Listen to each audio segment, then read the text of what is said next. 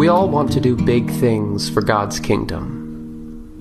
We want to start a church. We want to launch a mission. We want to lead someone to Christ. We want to make a difference. We want to do these things. But most of us don't actually believe it's possible. Most of us doubt that we could ever do anything for God, much less big things. I'm too young. I'm too weak. I'm too little. I'm just one person. Most of us severely underestimate the power that little things have to make a big difference. When I look at the scriptures, though, it becomes painfully obvious that little people can live gigantic lives. Little actions can have a huge impact. Little words can leave a lasting impression, and little things can make a big difference. If you've ever doubted the power of the little things, then I've got a few friends you should talk to. Talk to the mustard seed, who, though it is the smallest of all seeds, when it grows, becomes the largest of garden plants. Talk to Abraham, who was one man but gave birth to an entire generation. Talk to Moses, whose tiny action of raising his staff out over the water parted the Red Sea, allowing God's people to walk into freedom.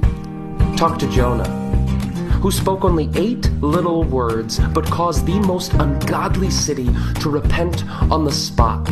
Go and talk to Joshua, who with one little step into the river was able to stop the waters of the Jordan dead in its tracks and bring God's people one step closer to the promised land. If you've ever doubted the power of the little things, talk to the young boy who had only five loaves of bread and two fish but offered them as a meal that proved sufficient to feed 5,000. Talk to Elisha, who simply picked up his shovel to dig a few ditches, and the Lord brought a downpour into the desert. Talk to Elijah, who discovered that the Lord is not in the powerful wind. The Lord was not in the earthquake. The Lord was not in the fire. He was in the little, gentle, soft, quiet whisper. If you've ever doubted the power of the little things, talk to God, who, when He wanted to change the world and redeem the sin of all mankind, sent a tiny human baby to get the job done.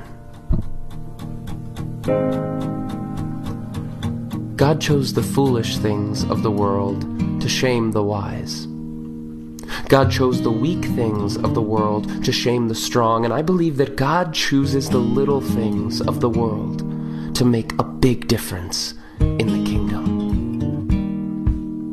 Never doubt the big things that God can do through the little things we offer to Him.